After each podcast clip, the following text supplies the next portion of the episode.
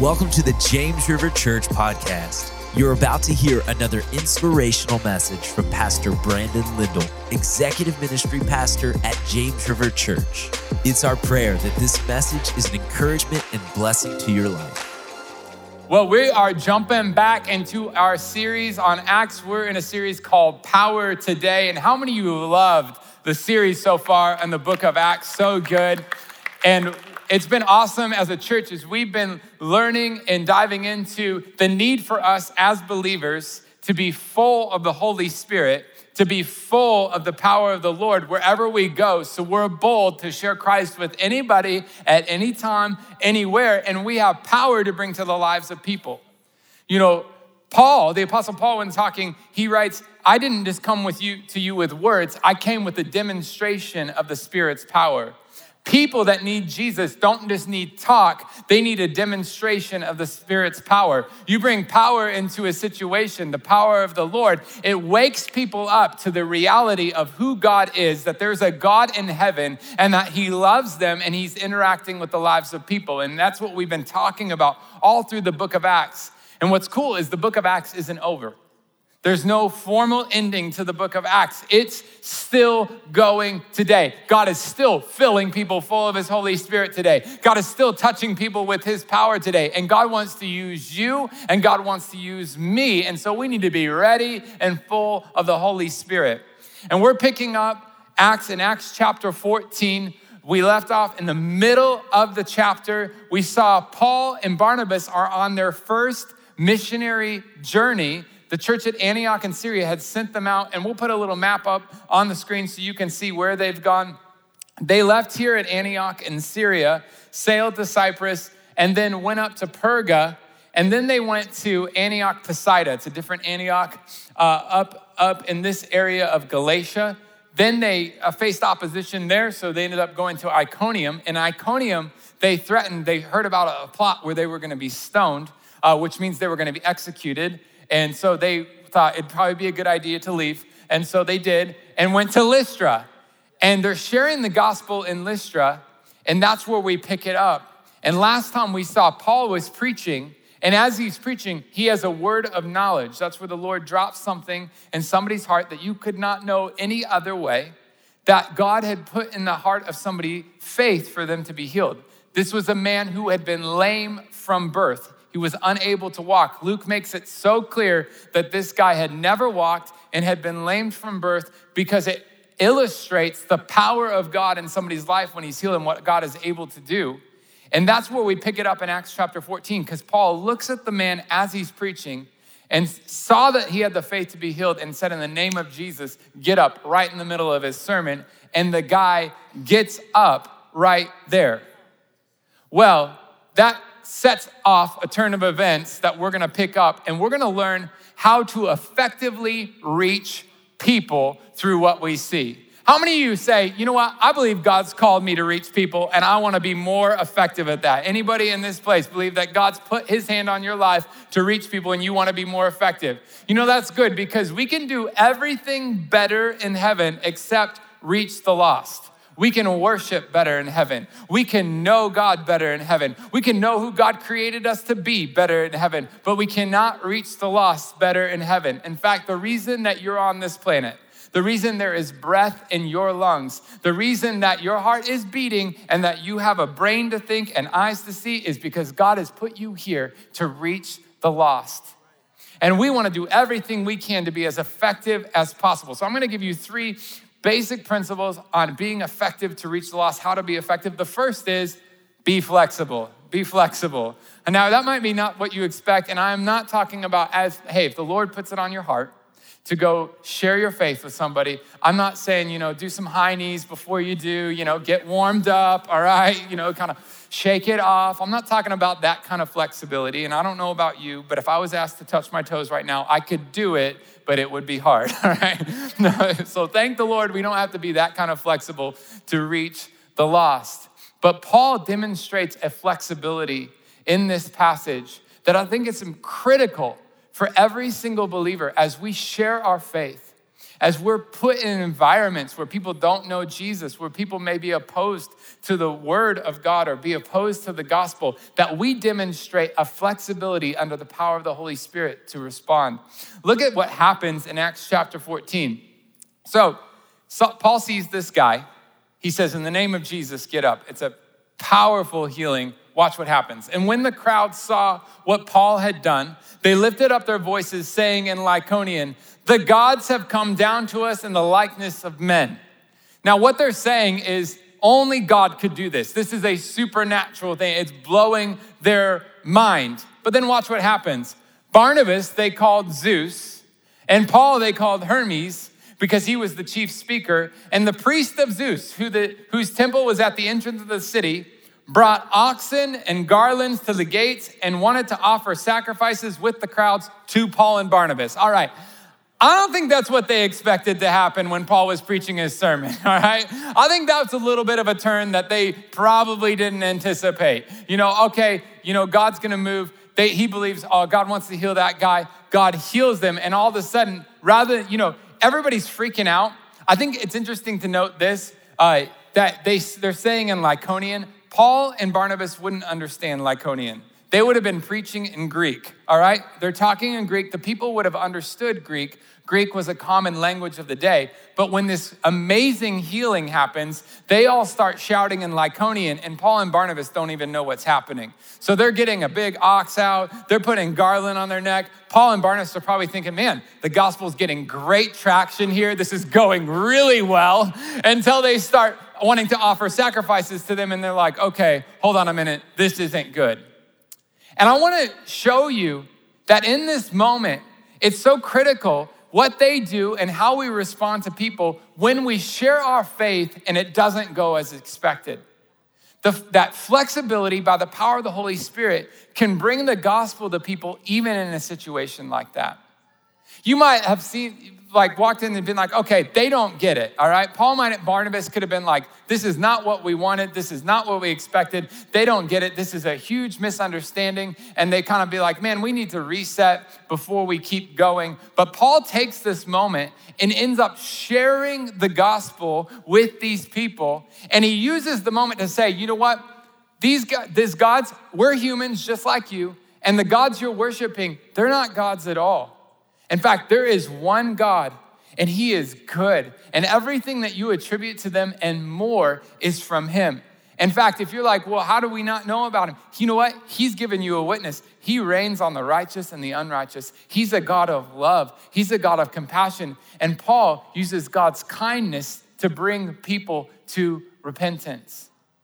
You know, maybe you've tried to share your faith, or maybe you even felt like God told you to go talk to somebody and this very issue of flexibility is kind of what holds you back because you're like, well, what if they say this? What if they bring up some argument that I don't know how to respond to? What if they respond antagonistically? What if they say, you know, like, something, you know, have you ever shared your faith with somebody and they're like, you know, I get really good vibes by what you're saying. You know, I also believe in spiritual things. And, uh, you know, I'm so thankful for the universe that, that, that the universe has been good to me, or I believe in good luck, or whatever that is, that doesn't make them a bad person. That is not true. That is not the gospel.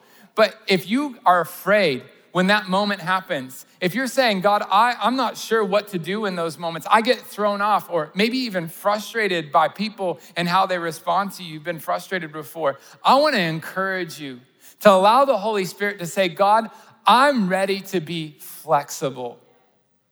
God, I'm ready. God, I pray that when you put me in those situations, I'd just be ready to respond. You know, if you respond in love and you just share the truth, you don't have to have all the answers for God to use you. You don't have to know how it's all gonna turn out for God to use you. You know, oftentimes we can feel such a pressure to be like, man, unless I walk them in the steps of salvation, unless we say the sinner's prayer right there, then maybe I wasn't effective. But you have to know God is using you to plant seeds in somebody's life that will reap a harvest for the gospel. You have to know that as you rely on the Holy Spirit, He's gonna use you to make a massive difference for the kingdom. If you say, God, you just put me in, I'm ready to be obedient, I'm ready to be flexible, I know you're gonna use me. You know, a great story I think that illustrates this so well is on Wednesday, we were having our college book study with James River College, which is awesome. And in that time, we were talking about um, being about the Father's business and being ready to be led, being obedient when God speaks to you to step out in faith. And I was telling some stories about times that God has led me to pray for people or different things. And Pastor Clint Wells, who is our family ministry pastor, came up to me afterwards and he's like, Man, I feel, I feel like I have a great story about this. Just God really, I felt like used me in a cool way. And I, I was like, Okay, tell me about it. And he's like, I went, I felt like God wanted me to go to a gas station and pray for somebody. But now he didn't know who he was supposed to pray for. He just felt like he was supposed to go to a certain gas station and, and pray for somebody. So he decided, I'll do what the Lord's asking me to do, went to this gas station. And as he's sitting there, he's kind of looking around, being like, who should I pray for? Who's God leading me to? And a group of bikers come up, tough bikers, pull into the gas station. And so he goes up to one of the bikers, you know, and he's kind of feeling a little nervous. And he says, Hey, uh, hey, I felt like God led me here to pray for somebody, and I thought it might be you. And so, can I pray for you on anything? And the guy goes, Well, I respect that you're doing that, but that's not my thing. And no, you can't pray for me. and Clint was like, Oh, okay. Um, and so he got back in his car and he left. And as he was leaving, he felt like the Lord said, Hey, I led you there to pray for somebody. So if you leave, you didn't pray for anybody, so you're being disobedient. And the Holy Spirit, that's a gentle way, not a condemning way. So Clint's like, well, I don't want to be disobedient. So he goes back to the gas station and he sees a guy in his car and he thought, well, maybe that's the one the Lord wants me to pray for. He goes up to the car and says, hey, I felt like the Lord is leading me here to pray for somebody. Can I pray for you? The guy had recently been in a terrible car wreck, had gone through surgery, was in horrible back pain, but the car wreck brought him so close to death that he felt like God, God had used it to speak to him, wanted to get his life back right with God, had started recently going to church. Clint was able to pray for him and pray that he would be healed. And God really used that interaction to speak to that guy of his love. The guy was so impacted, he was crying in the moment. God really used the moment. That's the power of being flexible and saying, God, I'm ready wherever you lead me to go follow the leading of the Holy Spirit. I tell you that story because maybe God's led you sometime to, hey, I want you to go talk to that person. And they responded so negatively to you. Or maybe God's led you and you're like, man, I don't know. Uh, it doesn't seem like this was very smooth or this worked out the way I thought it would. Don't be discouraged Say, God, I know you're working in this, God, and I'm ready to be flexible. If somebody responds, you might have a conversation that sparks, faith in their heart. Think of that guy that he said, I'm gonna, I wanna pray for you. And that guy's like, I'm not interested in you praying for me, and I don't need that. I'm not into that. But think, you know, the Lord might have spoken to that guy that morning and said, Hey, I'm working in your life. And that guy said, God, if you're working in my life, then you, I just need you to show me. Clint comes up to him, says, Hey, I need to pray for, I feel like I'm supposed to pray for you. He says, No, I don't want to have anything to do with that. Then God speaks to that guy's heart right after that and says, Hey, you prayed this morning that you wanted me to work in your life, and I sent that guy to pray for you. That's how the Holy Spirit works. In fact, the Holy Spirit is a master at flexibility. He's able to use the situations of people's life. He's able to direct people's life. He's able to use the little things. In fact, even right now, as I'm talking, you're here and you might be thinking, like, Lord, you're doing this right now to me because God's brought you to this service to hear that He loves you, He cares about you, He's working in your life. In this moment, He's speaking to you. God is able to use things in your life to speak to you by the power of His Holy Spirit. He's a master at it. I think of, we have men's conference every year, and we're so blessed at the men's conference. And one of the cool things about that is we're able to bring in different vendors, you know, who are able, you know, like like Professor Splash, if you remember him, the guy who jumped 28 feet into 10 inches of water, or the monster truck driver, or different people who are part of the conference. And some of these people don't know the Lord. And we pray, God, bring the right people in because it's an opportunity for them to come to know Jesus. And this uh, one, one men's conference a while back, uh, had the opportunity to talk to one of these vendors after the conference, and he was so pumped up. He's like, Oh, I love this. This is so great. This is one of the best events I've ever been a part of. He's like, I, I do different tours, and he'd been on tours. Like, he was kind of naming all the people like Godsmack and all these people that he'd been a part of, and he was just like, This is the best, you know? And you're like, That's awesome, man. And he's like, You know what? While that guy tonight was giving his speech, he's like, I heard, he was talking about the guy preaching. He's like, I heard my his wife had passed away. I heard my wife who's passed away, she started talking to me. She started speaking to me. And she said, You need to listen to that guy. And I, he's like, I don't know why. He's like, I don't ever cry. He's like, I just started crying. Like, and I felt like she was talking to me. And you know, as I'm listening to him, I'm thinking, that's the Holy Spirit. But the Holy Spirit is using things in his past and things in his life and people that mean things to him and are special to him to, say, to use a voice of love to speak to his heart because that's how God works. God is able to take the details of our lives and weave them together. And we, when we're operating under the power of the Holy Spirit, if we're flexible to say, God, where you go, I'll lead. God, I want to follow you. God will use you powerfully to reach people. Amen. If you want to be effective at reaching people, you got to be flexible. Secondly, if you want to be effective to reach people, you got to fight the fight of the faith. You know, sometimes it is a fight to reach people. Sometimes it ain't easy to reach people. Sometimes you have to say, God, this is what I'm called to.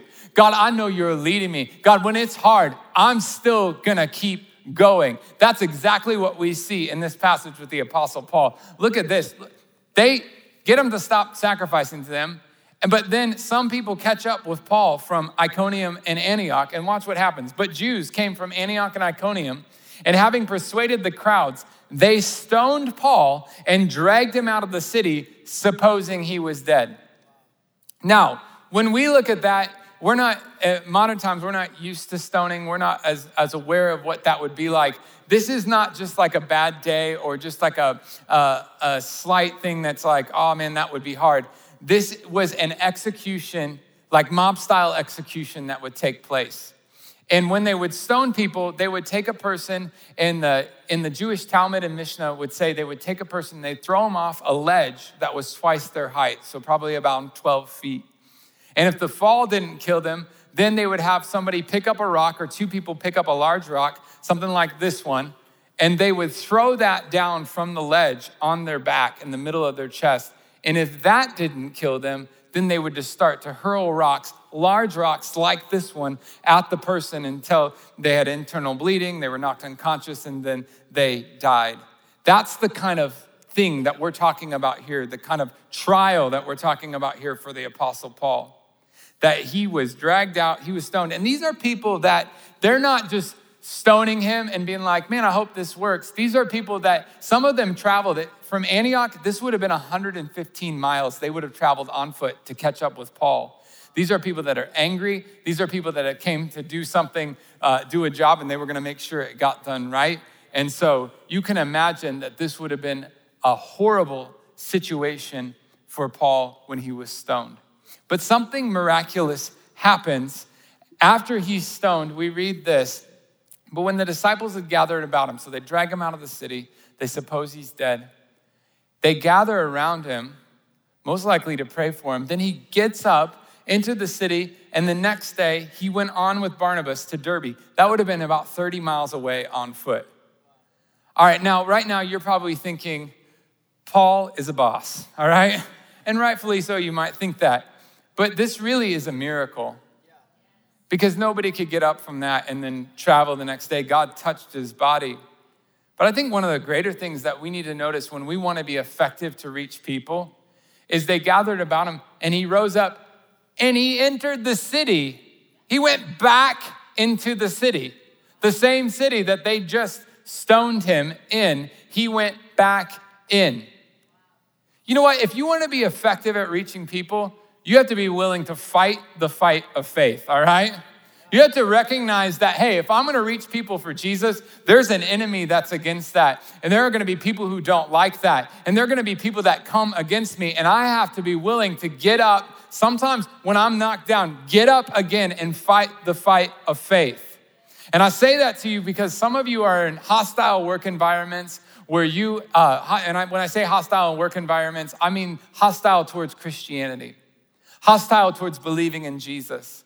Maybe that's even in your family. Your family's you're the only christian in your family and you it's a hostile environment. Whenever you get together you kind of dread getting together. You love seeing your family but you dread the conversation that comes up especially if it turns towards spiritual things. Because it's not just oh i don't believe what you believe. It's a oh yeah you're one of those bible thumpers. You're one of those people that go to go to church hall. Why would you waste all your time doing that? Or if you bring up hey you know, talking to people about their faith, they're like, I don't want to hear, I don't have anything. If you're going to do that here, then you can, you can be free to leave. It's a hostile environment. It's a place where, where maybe they're not physical rocks, but rocks are thrown at you when it comes to your faith. And for some of you, so many rocks have been thrown, you feel so beaten down that you've lost your fight. You've decided it's not worth it, that it's not for you, that, that you're not up for it, that you don't know if you can make it. You don't, you know, Paul had to be dealing with all those thoughts and feelings, yet he gets up again because he says, God, you've called me to this. You've called me to a people to reach. And God, I am going to fight the fight of faith. I am going to finish the work for which you've called me. You know, Paul's the one who wrote, I have fought the good fight of faith. I have finished the race, and now is laid up for me a crown of righteousness. God has things He's called you to do. He's, he's put people in your life that He's called you to reach. But sometimes you have to say, God, I'm gonna get my fight back. God, I've, I've kind of set back. I've allowed, I've allowed this workplace or I've allowed these people or that person to intimidate me, to shrink me back. But God, I'm gonna get my fight back. And God, I'm doing what you've called me to do. And I'm not gonna worry about what they say. God, you put me in here. I'm gonna fight the good fight of faith. I want you to notice, though, what makes that possible for Paul. The disciples gathered about him. That means people came around. These might be new believers that he that he was able to reach in Lystra. This might be believers that came over, knew what was going to happen in previous towns he's been. This would be Barnabas coming around him, and they're saying, you know what? They gathered around him, and that gave him the strength to get up again. For some of you, if you've lost your fight, you've so allowed the enemy to discourage you. So many rocks have come at you that you step back and you've said, you know what? I don't, you don't even, being around faith filled people, being around people that believe God, being around people that are fighting the battle actually uh, discourages you and intimidates you. And so you've decided to isolate yourself spiritually. And you're like, yeah, I'll go to church every once in a while and I'll come in and, and you know, worship or do my thing. But when it comes to fighting the fight of faith, you're so discouraged. You've had so many rocks thrown at you that you don't know if you can get up again. Let me tell you this isolating yourself will never get you out of that mindset. Isolating yourself will never cause you to get up again and go at it again. You need people around you who are full of faith, who love Jesus, who can encourage you. That's why things like life group are so important. You know what? Being a Christian and living for Jesus and fighting the fight of faith is not a do it yourself project. You need people around you who are full of the Holy Spirit. And you know what? You can't allow that to intimidate you. You can't allow that to be like, oh, I don't feel like I'm good enough, or they're better Christians than me, and all the things that the enemy says. It's not true. It's not true. And the enemy's using that as a rock to discourage you and as a rock to tell you you're hopeless, you'll never be good enough for God, you don't have what it takes, you're one of those people that doesn't really have faith. All those things the enemy tells you, and you've lost your fight because you believed him, and you need to stop believing the enemy. But that will only happen when you get people around you who can speak life into your life and say, No, I see what God has put in you, and I'm gonna encourage you, and I'm gonna push you, and I'm gonna sharpen you. You're gonna fight the good fight of faith. You can get your fight back, but it will not happen on your own. You got to get around people who are faith. And then you got to get up and go again. And you watch as you do that. It's not just for you. Oftentimes, when people isolate themselves, like, why does it matter? It's just me, you know, like, I, I, I know it's not good, but I'm not really affecting any people. No, there are people that will come to know Jesus if you say, God, I'm going to get my fight back because you've called me to this. Because you do that. Watch, Paul gets up again, and then they go to the next town. Look what happens. The next day, he left with Barnabas for Derbe. And God had worked miraculously, but you have to know Paul was like God, I'm doing this because you've called me to it, not always because he felt like it. And he's preaching the good news in Derbe, making many disciples. See what happens when you say, God, I'm gonna live for what you called me to do. I'm gonna live for your purpose, God. God, I'm gonna be a person who reaches people. See what happens when you fight the battle? People come to know Jesus. You get to see fruit in your life. Your life has a testimony. And that can be the truth about your life, but you gotta get your fight back. You gotta fight the good fight of the faith. Finally, you gotta be quick to forgive. If you wanna be effective at reaching people, you gotta be quick to forgive.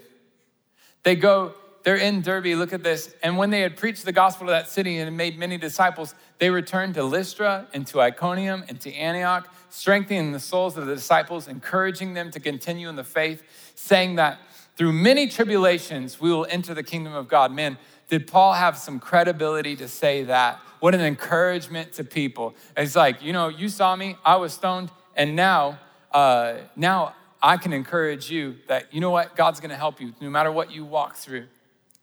I love how this translation says it. Paul and Barnabas preached the good news to Derbe and won many disciples, and then they went back. They went back.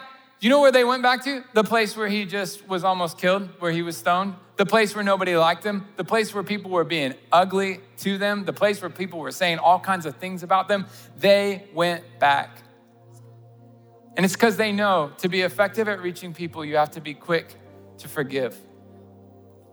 Quick to forgive. You can't live, if you want to be effective at what God's called you to do, effective at reaching people, you have to be not live with a wounded spirit, not live with a spirit of that says, and you know what they did to me? And I'm so angry, and, and I have a right to live this way. I have a right, you know, eh, Paul could have very easily said, I have a right to not love any single one of them. And I, in fact, I'm not even going back. I'm not even going back on the mission field. I'm not going to Derbe. I'm not going anywhere. I have a story to tell. You know, I went out there, I loved people, and they stoned me. That's what a wounded spirit does.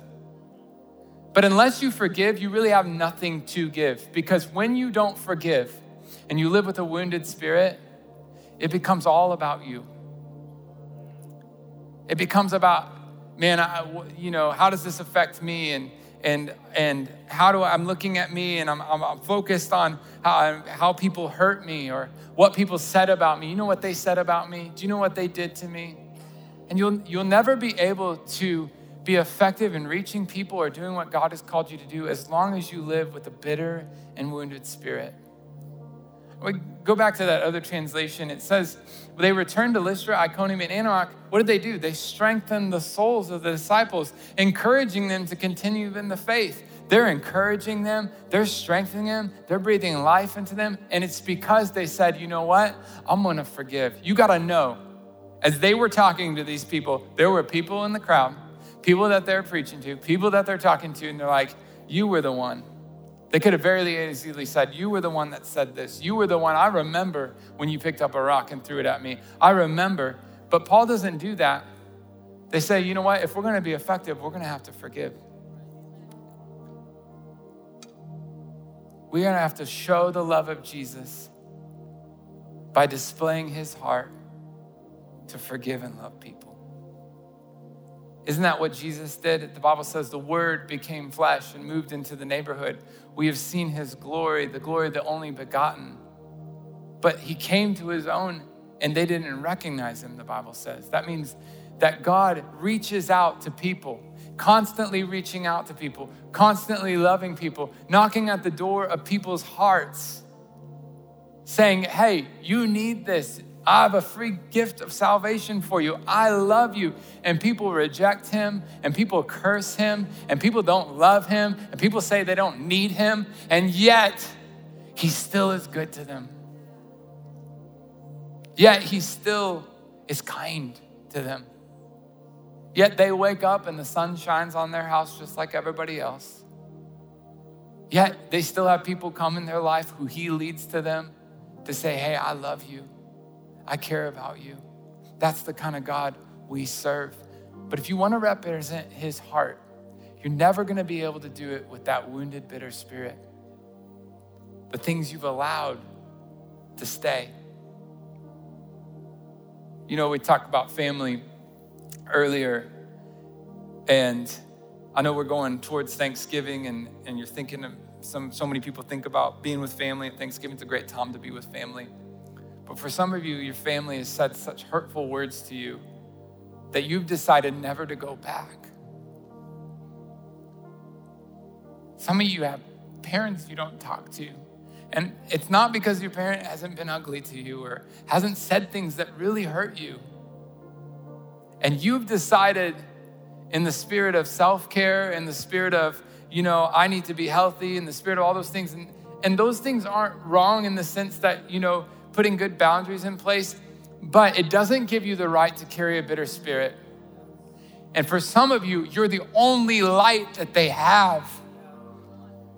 And God's speaking to your heart right now and saying, you know what? It's time to let the bitterness go. It's time to look some people in the eye who didn't love you, look some people in the eye who hurt you, and have not a wounded spirit, but the kindness of the Lord that leads people to repentance. You know, that will speak to them in such a powerful way. God will use you as you say, God, I'm gonna be quick to forgive because I wanna represent your heart. And you watch how God uses you as you say, God, I just want to be effective at reaching people for you. God, I'm going to be flexible, not frustrated. I'm going to fight the fight of the faith. I'm going to be quick to forgive. God will use you to reach people like never before. There will be more fruit in your life because you said, God, I'm all about what you have for me. I'm about being obedient. God will use you in a powerful way. Let's pray.